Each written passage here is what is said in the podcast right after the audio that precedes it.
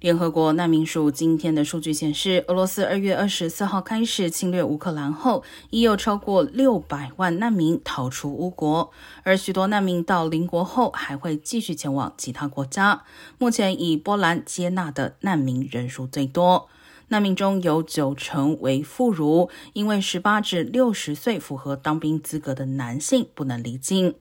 根据国际移民组织的一项研究，另外有八百万乌克兰人在国内流离失所。不过，每天跨越乌克兰国界的难民人数已较初期大幅减少。三月时有近三百四十万乌克兰人逃离母国，四月人数减至一百五十万左右。联合国预估，今年可能会有超过八百万人逃离乌克兰。